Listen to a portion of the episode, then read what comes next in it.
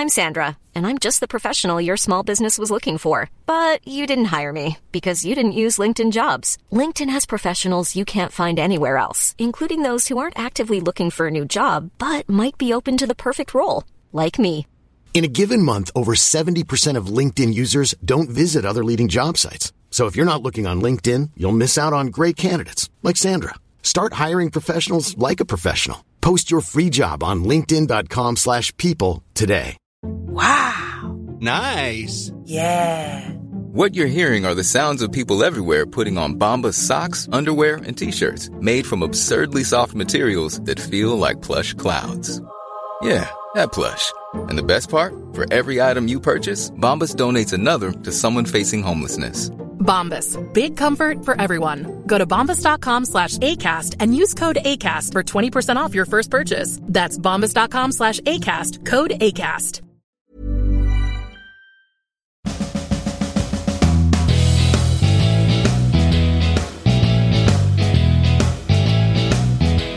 This says you need a MAC address, but you have a PC. Wait, that's not what it means? Are you confused? Don't be. Let's help you know a little more about MAC addresses.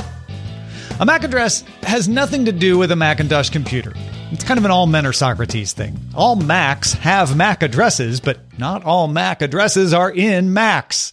The MAC in MAC address stands for Media Access Control, which also has nothing to do with the news media. The MAC address is a unique number assigned to the network interface controller or NIC in your device, your network card. So it's a number used to identify your computer or your phone or other device to the network. Now, some people get confused between this and an IP address, and we're not going to get into what an IP address is here, but the simple version is an IP address is assigned by your internet provider and can change. The MAC address is assigned to your device, and it generally only changes if you swap out the network card. The MAC address is used by Ethernet, Wi-Fi, and Bluetooth to keep straight which device is which. A lot of router management software lets you see what devices are connected to your network, and the way they do it is the MAC address. That's those weird numbers and letters with colons separating them.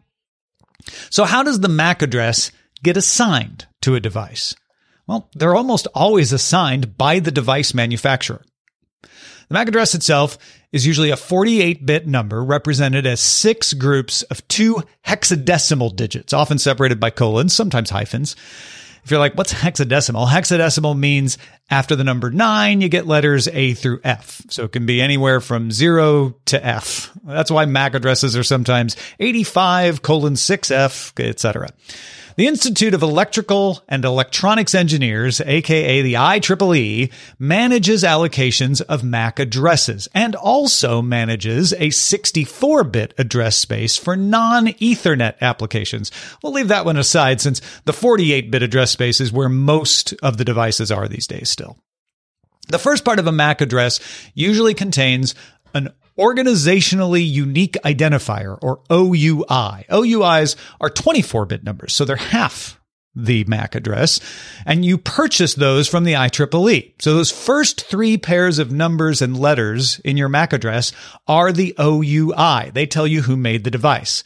The rest of the address is assigned by the organization that made the device, however they want. The only rule is they can't assign the same number to more than one device, right? The version of the MAC address is often called the hardware address, the Ethernet hardware address, or maybe the burned in address. In fact, burned in address is the one I see most often because it's meant to be permanent. It's meant that this address always goes with this network card. So it ends up being something like 00 colon 14 colon 22 colon 9F colon 86 colon 61. In that example, if you know your stuff, you'd say that's a Dell because the OUI, those first six numbers, 00 colon 14 colon 22, is the OUI assigned to Dell equipment. These burned in addresses assigned by manufacturers are also called a universally administered address. They're considered a universally administered address. There is something called a locally administered address that can be assigned by a network administrator and it overrides the burned in address. But most people on home networks, your MAC address is the one that came with your machine. And you want it to always be the same. It's good for network diagnosis. It allows other things like filtering network access by MAC address. That way you can only let devices you know and trust connect to a network. Any other MAC address just gets bounced. Also keep in mind that one device, like your laptop, can have more than one MAC address. The MAC address, like we keep saying, is tied to the network interface card. So if you have an Ethernet adapter and a wireless adapter, those will each have their own MAC addresses, even though they're in the same machine. Now, I keep saying most of the time MAC addresses don't change because, as I mentioned once, there's the locally administered address, and some network interfaces support changing their MAC addresses. Also, some utilities permit randomizing the MAC address at the time of booting to prevent tracking. So in that case, they'd be the same until you reboot and then they'd be different. And this is probably going to cause the most confusion. Android, Linux, Windows, and iOS randomize the assignment of a MAC address when scanning for wireless access points. So the access points, the Wi-Fi that you're connecting to doesn't see your true MAC address in those cases. This prevents tracking.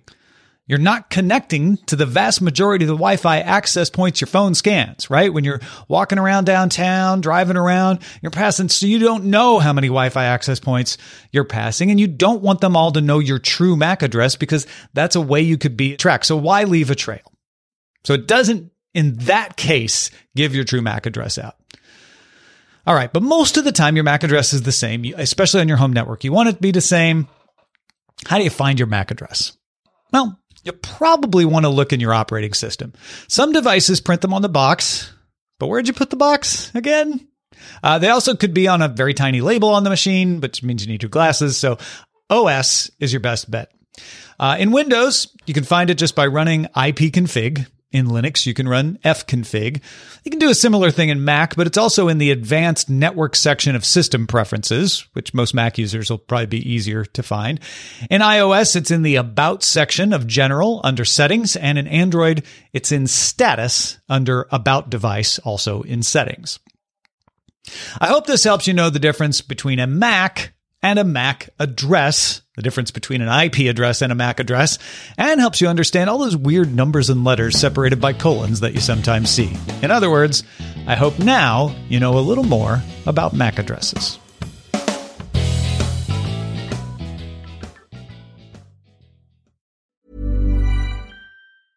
Even when we're on a budget, we still deserve nice things.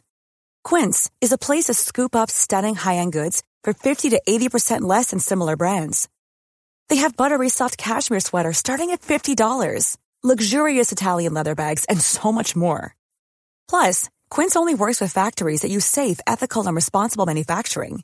Get the high-end goods you'll love without the high price tag with Quince. Go to quince.com/style for free shipping and 365-day returns.